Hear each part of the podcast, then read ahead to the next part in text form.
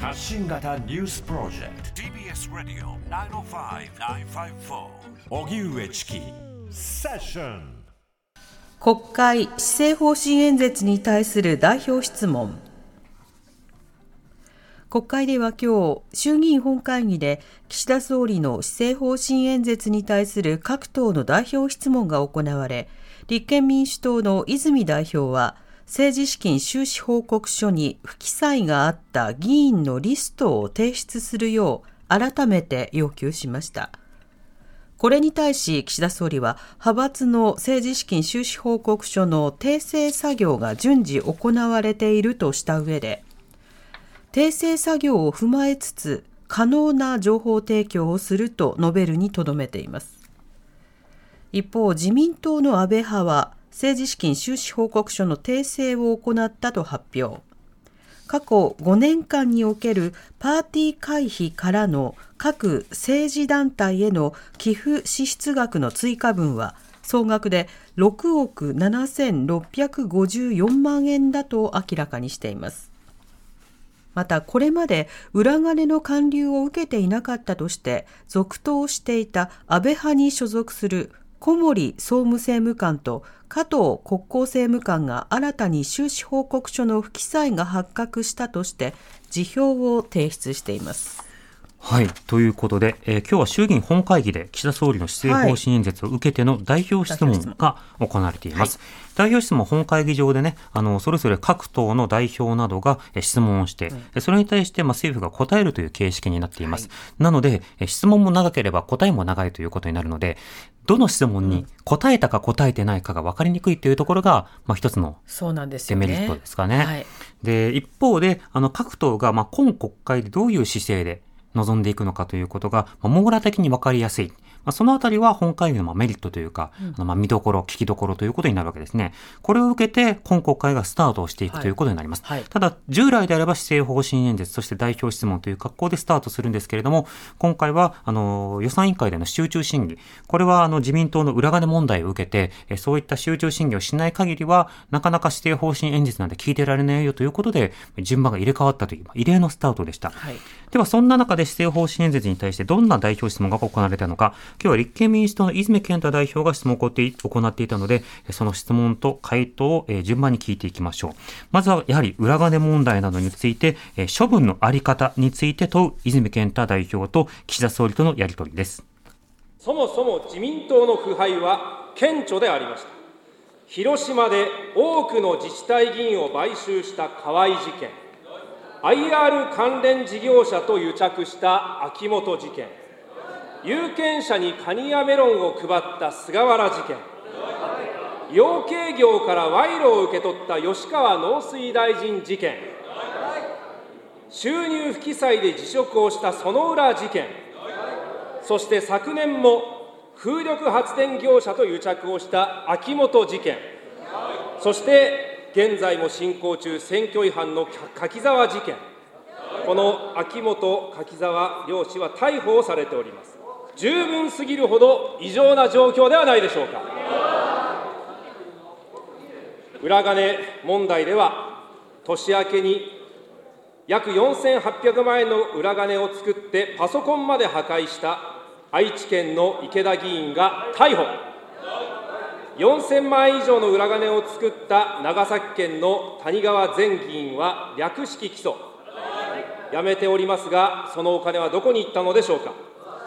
岐阜県の大野参議院議員は約5000万円の裏金が判明し、在宅起訴。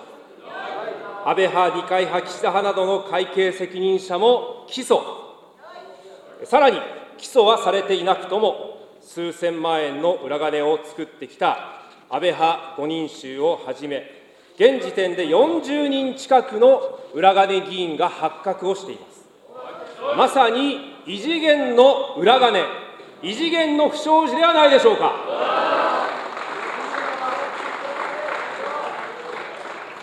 ただ、政治家は裏金が3000万円以下なら、検察から起訴されない、こんなことは絶対に納得できません。裏金が個人所得として懐に入っていたならば、これは脱税の疑いさえあります。総理、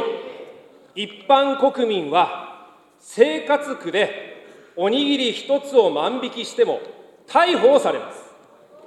裏金議員に道義的責任、政治的責任があるというなら、自民党総裁として、すべての裏金議員に議員辞職を求めてはどうですか？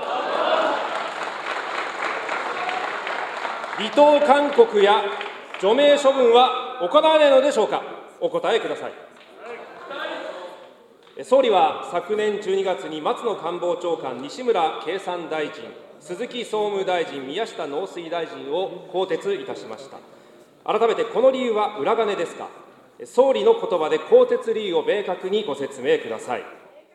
自民党の政策集団の政治資金の問題に関する処分の方針、そして閣僚人事の意図についてお尋ねがありました。関係者において明確な説明責任を果たすことがまずは重要ですが、党としても事実関係の把握に努めているところであり、しかるべき手順を踏んだ上で対応を考えてまいります。なお、昨年12月の閣僚人事については、自民党の政策集団の政治資金に関して、さまざまな報道に接する中で、一人一人のご意向等を踏まえ、年末の極めて重要な時期に国政に遅滞を生じさせないとの観点から行ったものであります。はい、立憲民主党、泉健太代表と岸田総理とのやり取りを聞いていただきました。はい、まずあの、この間続いていた自民党の様々な問題、汚職などの問題について列挙をした上で、今の法律だと不十分じゃないかというようなことを説明をする。まあ、その上で、そもそもあの何人か議員処分したけれども、その理由は何だったのかということを説明を求めるという場面でした。それに対しては、一人一人のご意向等を踏まえ、年末を極めて重要な時期に国政に遅滞を生じさせないとの観点から行ったものでありますと。一人一人のご意向、誰のご意向なのか。っていうこともあるんですけれども、あの、具体的な説明がない。あの、国会でのそのヤジが何度か飛んでましたが、政策集団っていうふうに言うために、えー、派閥っていうふうにヤジが飛んで、政治資金っていう言葉が飛ぶために、裏金っていうヤジが飛んだりしてましたけれども、こういったような仕方で、あの、具体的に何のための処分だったのかということは、説明は聞く限りはなかったですね。で続いて、では今後の改革などについても、同じく立憲民主党泉代表と岸田総理とでやり取りをしています。立憲民主党は党政治改革実行本部で議論をし、他党の皆様の提案とも通じる以下の内容を決定いたしました。一つ、政治家本人の処罰強化として、収支報告書の代表者を国会議員本人にします。ま、当然のことです。連座制を採用いたします。政治資金隠匿罪を新設します。2つ目、政治資金の透明性の確保として、すべての収支報告書のデジタル化、オンライン提出と公開、そして収支報告書と会計帳簿等の保存期間を3年から7年へ延長、そして政党の政策活動費の廃止、旧文通費の使途公開と返還制度の実現、3つ目には政治資金パーティー及び企業団体献金の全面禁止、そして個人献金の促進、これらを提案いたします。金が力を握る政治から政策で競う政治に変えようじゃありませんか。国会から裏金を一掃しようじゃありませんか。立憲民主党の提案にご理解をいただきこの国会を裏金一掃政治改革国会にしようではありませんか。え、政治資金収支報告書への記載、不記載があった政治資金の取り扱いについては、え、これは各政治団体において法令にのっとり、適切に判断されるべき事柄であると考えています。え、そして、自民党自身も、えー、自ら強い決意を持って、えー、自らの改革を、ま、実行するとともに、国会においては信頼回復のため、法改正を伴う制度面の改革に各党、各会派とともに真摯に議論をしてまいります。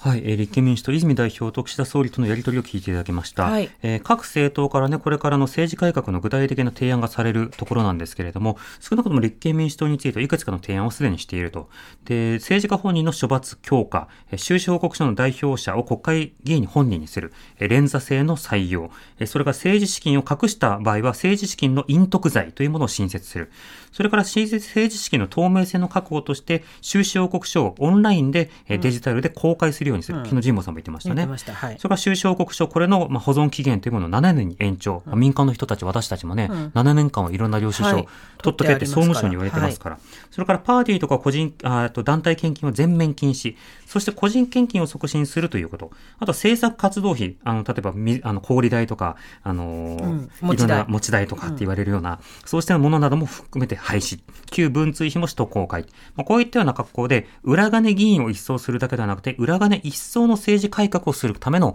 国会にしようというふうに言うと。まあ、そんな感じでしたね。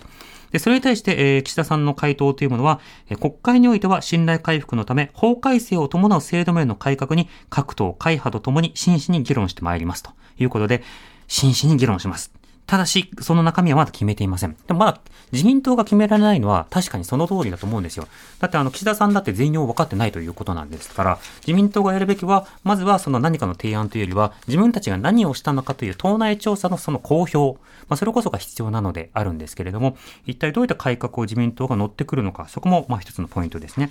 そして今日の立憲民主党、泉健太代表は結びの部分で、国会のあり方、そして野党のつながりのあり方を、国民に対して、有権者に対して呼びかけるという場面がありました。国民の皆さん、次期総選挙で政権交代を果たそうではありませんか。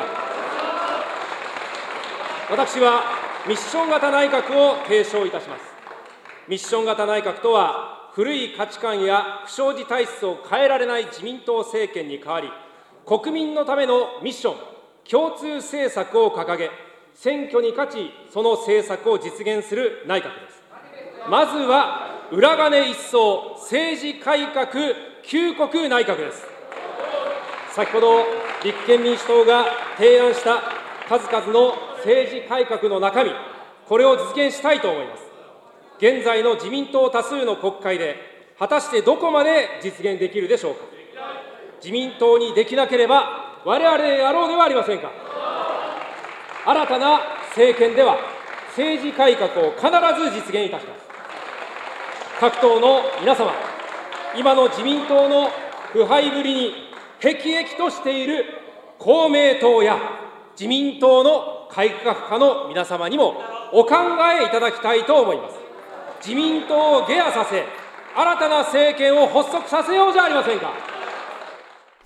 はい。ということで、泉健太代表の代表質問。えー最後は、えー新たな内閣を作ろうではないか、要は政権交代を呼びかけるというような演説で終わりました。はいこれに対して岸田総理の回答の部分というのはないということになりました。で、ミッション型内閣ということについて触れてましたね。あの、いろんな論点があるけれども、各政党と、まあ、連携、連携しながら、まずは政治制度改革を行うということに、まあ、力を入れるということになるわけです。で、これを国会の場で各党に呼びかけるということになっているので、まあ、主に他の野党などがこれに乗ってくるということになれば、裏金改善ができる政党なのかそうじゃないのかということを問うという、まあ、一つの論点設定がなされる可能性というのが一つあるということになるわけですね。で、ただ選挙というのは来年以降の話ですので、はいそこの前に今国会で、ひとまずこの政治と金の問題など、いろんなものが改善できるかどうか、まずはそこのタイミングから、そこのお手並みというのを見なくてはいけないんですが、拝見してるみたいな、そういった余裕あるスタンスで我々は見るのなくて、できない政権はいらないと。できる、あるいはいい提案をしているような政権はいると。あるいは政党はいると。あるいはその派閥などについても、具体的な提案ができてるかできてないか、